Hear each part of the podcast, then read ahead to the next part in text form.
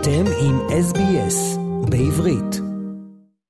ועכשיו נשוחח קצת על איך הלחימה בעזה נראית מהצד של חיילי המילואים והסדיר. אנחנו אמנם שומעים בחדשות שיש לחימה, אבל עד עכשיו לא יצא לנו לדבר עם מישהו או מישהי שממש היו בתוך עזה, שיוכלו לספר לנו על המצב שם מנקודת המבט של החיילים. נאמר עכשיו שלום לקצין במילואים בשם ערן. שלום ערן. שלום, שלום. לפני שנתחיל, בוא תספר לנו בקצרה על עצמך. אז uh, בגדול אני מושבניק, יש לי ארבעה ילדים. Uh, אני מתעסק במסחר בינלאומי, מסתובב הרבה בעולם, תופס אותי עכשיו בתאילנד, בדרך. אוקיי. חזרה מווייטנאם, וזהו בגדול.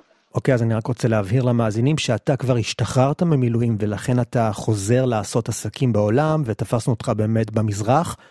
אבל uh, אני רוצה שרגע תספר uh, למאזינים שלנו קצת uh, על התקופה המאוד לא קלה והמאתגרת שעברת בחודשים האחרונים. תשתף אותנו בבקשה איך בתור קצין ומפקד פלוגה בעזה, ממה שמותר לך כמובן לספר, איך התגלגלו העניינים מה-7 באוקטובר. אז uh, ב-7 באוקטובר, שכמו שכולם יודעים זה היה שבת ו... וגם uh, חג, שמחת תורה, קיבלתי טלפון מוקדם בבוקר מאחד הקצינים שלי, בערך בשבע בבוקר, כי זה היה מוקדם, הסתכלתי על הטלפון, אמרתי, מה המשוגע הזה מתקשר אליי כל כך מוקדם, ביום שבת, בחג. אה, אחרי עשר דקות התקשר, אלי, התקשר אליי קצין האג"ם של הגדוד, ואז זה כבר היה נראה לי חריג. אמרתי, טוב, אם הוא מתקשר אליי, מה? מלחמה. אז הוא אמר לי, מלחמה, תפתח חדשות. פתחנו טלוויזיה, ראינו מה קורה, וזה היה מחזה סוריאליסטי לגמרי. אמרתי לאשתי שאנחנו, שאנחנו כנראה נגויס, כי ככה זה נראה.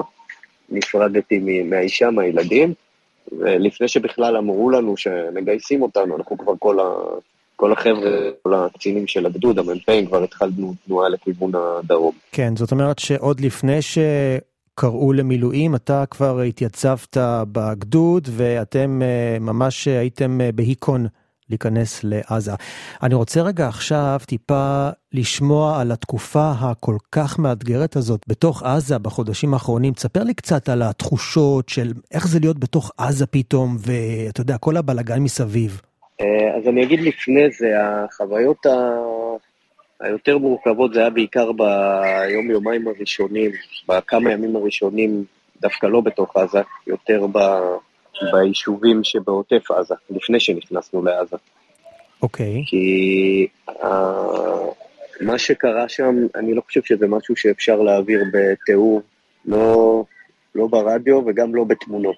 מה שקרה שם זה פשוט, uh, אין מילים לתאר את מה, ש, את מה, שה, מה שהטרוריסטים האלה עשו, מה שהחיות, אני לא יכול לקרוא להם חיות כי אני לא חושב שיש חיות כאלה רעות, מה שהם עשו לתושבי ה... תושבי העוטף. ואני חושב ששם גם אה, זה, זה היכה בנו שאנחנו במצב שהוא שונה. במצב שאנחנו לא... אני השתתפתי גם בצוק איתן ובסבבי לחימה אחרים, וזה לא... הבנו שהפעם זה משהו שהוא שונה. הבנו את גודל האירוע, זה הרגיש ממש כמו אה, מלחמת יום כיפור לצורך העניין. הבנו שזה הולך לקראת משהו רציני, וזה גם נתן הרבה מוטיבציה, דרך אגב, גם לחיילים וגם כן. לקצינים, לא שהיה חסר, אבל זה, כולם הבינו את גודל האירוע ומה החשיבות של מה שאנחנו צריכים אה, לעשות. אה, משם הדברים התגלגלו, ואני אגיד רק שגם ב... בימים האלה גם התחלנו לראות את עם ישראל במיטבו, כי התחילו להגיע אלינו הרבה תרומות, ואנשים שרוצים לעזור, ואם זה אנשים ששולחים אוכל וציוד, וזה אה, היה מדהים. וזה, וזה משהו שהמשיך גם uh, אחר כך חודש וחודשיים ושלושה לתוך הלחימה, ועדיין ממשיך בישראל. ערן, אני רוצה שתספר למאזינים שלנו קצת על ההרגשה שלך, של החיילים שלך, בתוך רצועת עזה. תספר לנו קצת uh, מה רואים שם, uh, הבתים, הרחובות, התחושות, איך זה מרגיש להיות בפנים uh, כשבאמת אתה מוקף באויב, באזור כל כך uh, מסוכן. אז אה, טוב, המשימה שאנחנו קיבלנו הייתה בצפון הרצועה, בעיקר אזור בית חנון, שמשם יצאו הרבה מהמשתתפים בטבח של השביעי לאוקטובר. אה, אנחנו נכנסנו פנימה, אה, אני רק אציין שאנחנו נכנסנו פנימה אחרי שהאוכלוסייה האזרחית פונתה. האוכלוסייה האזרחית פונתה במלואה. זאת אומרת שמי שנשאר שם הוא בהכרח מחבל, טרוריסט, פעיל חמאס או ג'יהאד.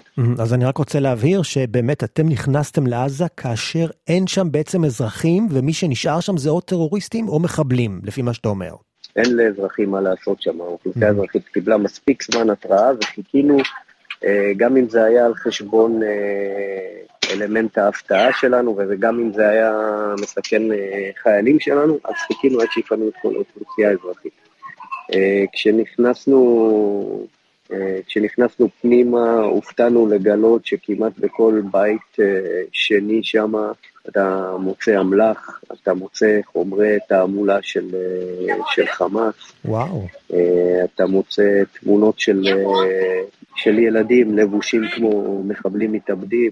לא הבנו עד כמה זה עמוק הסיפור הזה אצלנו. זה לא עשרה אחוז או עשרים אחוז או שלושים אחוז, זה פשוט בכל בית שני כמעט אתה מוצא אה, כלי נשק, אה, RPG, דברים שהם מחביאים בעונות בגדים, בחדרי ילדים, טירי מנהרות בכל מקום, במסגדים, בבתי ספר, ריכוז אמל"ח הכי גדול שמצאנו היה בבית הספר שם, בבית חנון. זה, זה המציאות שם. כן, אתה בעצם אומר, מדבריך אני מבין שיש אה, אמצעי לחימה כמעט בכל בית שני בצפון עזה, וזאת המציאות הנוראית.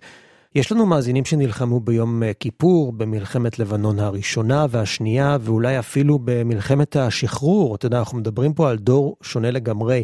אבל מלחמה כמו זו בעזה אף פעם לא הייתה. תוכל אולי להסביר למאזינים במה המלחמה הזו שונה ממלחמות אחרות? תראה, אה, אני לא יודע להגיד אה, מה זה שונה נגיד מיום כיפור או מהמלחמות אה, של פעם, כי אנחנו תמיד גדלנו על הסיפורים של פעם ואמרנו, וואו, כנראה שמלחמות כאלה אנחנו אף פעם לא, לא נדע.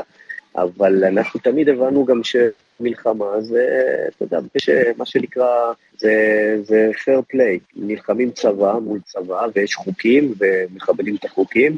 אה, עד כמה שהאויב יכול להיות אכזר ושונא אותך, בסוף זה צבא מול צבא. פה אתה מבין שאין, אין, אה, לאויב אין חוקים.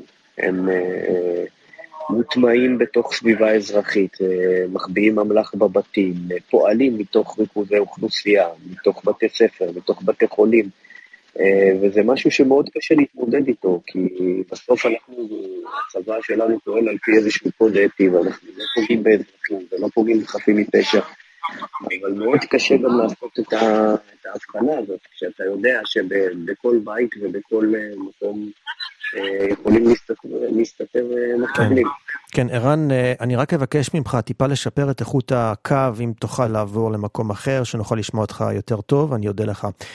ואולי זה הזמן להזכיר שאנחנו בשיחה מרתקת עם קצין במילואים בשם ערן, שחזר מפעילות בעזה אחרי שלושה חודשים של לחימה.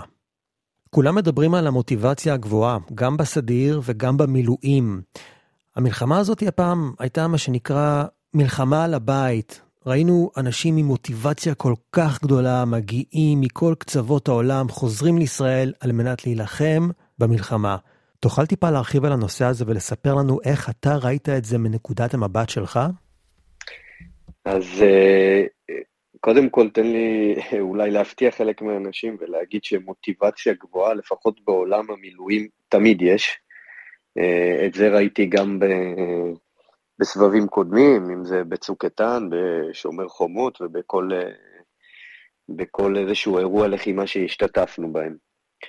Uh, הפעם uh, זה היה הרבה יותר, uh, אני חושב, בגלל הטראומה שהמדינה חוותה ב-7 לאוקטובר, אה, כולם הבינו ש... שיש פה, כמו שאתה אומר, אה, סוג של אה, מלחמה על הבית. כולם הבינו שעל זה אי אפשר לעבור לסדר היום. ואני חושב שגם הרבה אנשים שהתפכחו מאיזושהי אשליה שאפשר לקיים איזשהו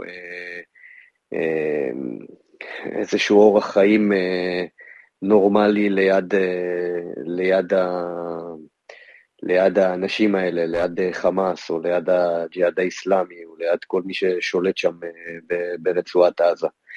וזה התבטא בזה שראינו גם אנשים שכבר שכבר לא שייכים למילואים, שהם כבר קיבלו פטור אה, בגלל הגיל שלהם, שחזרו והתייצבו וביקשו שנגייס אותם אה, מחדש. Mm-hmm. היו לי, לצורך העניין, נהגים, מתנדבים, אה, בני 50 אה, פלוס, שהגיעו והתייצבו ודרשו שנגייס אותם. מדהים. זהו, ומי שלא גויס, אז ראינו גם אזרחים ש... שהגיעו ו... ותרמו את מה שהם יכולים, אם זה להביא ציוד, אם זה לבוא ולארגן אוכל לחיילים. ראינו הירתמות גדולה באמת של כל, ה... של כל האנשים במדינה. תשמע, זה באמת אה, מדהים. אני לא יודע כמה אתה מודע לאופן שבו מראים את המלחמה בעזה, ברשתות החברתיות וברוב ערוצי הטלוויזיה בעולם, גם כאן באוסטרליה. מספר ימים אחרי ה-7 באוקטובר, רוב העולם התחיל לדבר על זה שישראל מבצעת אה, רצח עם, על פגיעה מכוונת באזרחים, וראינו את זה בהפגנות אלימות נגד ישראל ברחבי העולם, כאן באוסטרליה ובעוד מקומות. חשוב מאוד לשמוע ממך מה באמת קורה בשטח, אתה שם, אתה רואה את זה במו עיניך. אז uh, אני אגיד שוב, אנחנו uh, לא נתקלנו באזרחים. קשה להגיד שנתקלנו באזרחים, uh, כי כשאנחנו נכנסנו ל... אה, לצפון הרצועה זה כבר היה אחרי שהאזרחים פונו, פונו דרומה. זאת אומרת שכל הסיפור שהיה בהתחלה על, אה, על אה, רצח אזרחים היה די מצוץ מהאצבע, כיוון שלא היו אזרחים בכל אזור הלחימה. הפעם היחידה שכן התחלנו לראות קצת אזרחים היה בעקבות עסקת החטופים הראשונה, שהייתה הפוגה, וחלק מהאזרחים התחילו לחזור ל... לה... לבתים שלהם, אם זה לקחת ציוד או לאמוד נזקים וכאלה. ובזמן שחזרו אה, אזרחים לבתים שלהם, הייתה הוראה חד משמעית לכל הכוחות בשטח שלא יורים על אף אחד, גם אם מזהים, אה, מזהים וחושבים שמזהים איזה שהם חמושים, אז אה, להפעיל שיקול דעת. ואגב, המחבלים ניצלו את זה טוב טוב כדי להיטמע באוכלוסייה אזרחית ולבוא לאסוף אה, מודיעין. אבל אה, בשום פנים ואופן אה, אין, אין רשות לאף חייל בצה"ל לירות על אזרחים או על מישהו שלא מהווה סכנה מיידית לחיים שלו או של הסובבים אותו. זה, אין פה בכלל שאלה, אני חושב שאתה יכול לשאול את זה כל חייל ו... וכל קצין בצבא, במילואים ובסדיר, ההוראות מאוד מאוד ברורות. כן. טוב, כאמור, הישראלים היותר ותיקים כאן, שגרים באוסטרליה, זוכרים היטב את ה-6 באוקטובר 1973, מלחמת יום כיפור, והם אה, מתקשים מאוד להבין איך זה קרה שוב. איך אתה מסביר את זה? לי אין הסבר לזה, אני לא חושב ש... אתה יודע, זה לא ברמתי להסביר דבר כזה. אוקיי. Okay. שאלנו את עצמנו, שאלנו את עצמנו, גם כשהגענו, איך. אה, אני רק רוצה להגיד שעם כל ההפתעה וכל, ה... וכל ההרס וההרג וה... ומה שהם הצליחו לעשות בשביעי לאוקטובר, אנחנו צריכים לזכור שחצו את הגבול כמעט כשלושת אלפים מחבלים חמושים. זה מספר עצום. חמושים מכף רגל ועד ראש. אנחנו אה, ראינו את הטנדרים שהם באו איתם, עמוסים כלי נשק ומקלעים ו- ו- ופצצות RPG, ו- ועם כל זה, אה, ובאמת, כאילו גם, זה, זה לא ייאמן, הטבח וה, והמעשים הנפשעים שהם עשו שם, אני לא, לא, לא רוצה להיכנס לתיאורים, אבל אה, הם לא בחלו בכלום, אם זה ילדים ונשים ו- וכאלה, אבל עם כל זה הצבא שלנו התעשת די מהר. אה, בסוף, אה, מעל חצי מהם חוסלו עוד בשטחנו, וזה היה רק על ידי החבר'ה הגיבורים, בעיקר של, הסדיר שהיו שם, ו, וניהלו שם קרבות אה, הירואיים פשוט, ש, שהצליחו למזער את הנזק, ומהר מאוד לבלום את המתקפה הזאת, ו, ותוך תוך אה, זמן קצר מאוד אה, לעבור משלב של, של הגנה ושל אה, הכלה של המתקפי טרור הברוטלית הזאת לשלב של, של התקפה. Mm-hmm. אז צריך לזכור גם את זה, שה, שהצבא שלנו באמת הגיב, והצבא וכיתות הכוננות וכל האנשים, המעט, מעט אנשים שהיו שם, הגיבו באמת בצורה בלתי נתפסת. איך תפסו אותנו מופתעים, אין, אין, לי, אין, לי, אין לי תשובה על זה. אני לא חושב שזה, אני לא חושב שלמישהו יש תשובה על זה. כן, לא, ברור, ברור. ועכשיו, אחרי שסיימת את אה, שירות המילואים שלך, אני מאמין שאתה לא היחידי, אבל יש אה, מאות ואפילו אלפים שחוזרים חזרה לאזרחות, ובאמת אה, גילו שהם מפוטרים מהעבודה, איבדו כסף מהעסק שקרס. מה מצבך? אז כן, האתגר הגדול ביותר שלי בתור עצמאי זה לשקם את העסק אחרי, כן. אחרי ההיעדרות של, של שלושה וחצי חודשים. אני שותף בחברה בינלאומית, אנחנו מתעסקים במסחר בינלאומי בחומרי גלם, ויש לנו עסקים בווייטנאם. החוק בארץ הוא די מגן על כל הסיפור של, של זכויות של אנשי מילואים. זאת אומרת, מבחינת פיטורים וכאלה, אנשי מילואים הם די, די מוגנים. מבחינת אנשים שהם יותר עצמאים או בעלי עסקים, זה קצת יותר קשה. כי אין ממש דרך אה, להגן עליהם. אה, אבל מבחינת שכירים, אה, המדינה די עוזרת ודי תומכת. ערן, לסיום, איך אתה רואה את הדברים בחודשים הקרובים? הלחימה עוד לא הסתיימה. אז בעצם מה שקורה עכשיו, שאנחנו לא חזרנו לשגרה, אבל אנחנו גם לא כמו ב... בשיא המלחמה, אנחנו מה שנקרא בשגרת מלחמה. מה שמדהים במדינת ישראל, שאנחנו יודעים uh, להסתגל ולהוציא את, ה, את המיטב מכל, uh, מכל מצב, וגם בשגרת מלחמה, הכל מתפקד כמו שצריך, uh, העסקים, אם זה הילדים שחזרו לבתי ספר ברוב המקומות, נכון שעדיין יש הרבה תושבים שפונו מהדרום ומהצפון, שמחכים גם להחזיר אותם. Uh, לצערי, כנראה שהסיפור הזה ייקח עוד הרבה זמן. Uh, מה גם שבצפון אנחנו לא יודעים בכלל מה יהיה. אנחנו בתור מילואימניקים כאילו יודעים שלפחות החבר'ה כמונו ש... ששוחררו, שיכולים לקרוא לנו בכל רגע נתון אה, חזרה. אני כן הייתי רוצה להוסיף רק, אה, רק עוד דבר אחרון, שבסוף, בסוף, בסוף, הכוח הכי חזק ש... שיש לנו כאנשי מילואים זה, זה הכוח מהבית. זה ה... הלוחמות האמיתיות זה, זה, זה הנשים שלנו, שהבנות זוג או הבני זוג של, ה, של החיילות, ש, שהשארנו בבית ודאגו לבית ולילדים. Uh, אני חושב שזה היה לא פחות ואולי אפילו יותר מורכב מאשר, uh, מאשר להיות ב, בלחימה עצמה. ערן, קצין uh, במילואים שחזר משלושה חודשים של לחימה בעזה, שיחה מאוד מעניינת ומרתקת. תודה רבה על הזמן, ושתשמור על עצמך, ובוא נקווה לזמנים אה, טובים יותר. תודה, תודה, תודה לכם שהזמנתם אותי. רוצים לשמוע עוד סיפורים? האזינו דרך האפל פודקאסט, גוגל פודקאסט, ספוטיפיי, או בכל מקום אחר בו ניתן להאזין לפודקאסטים.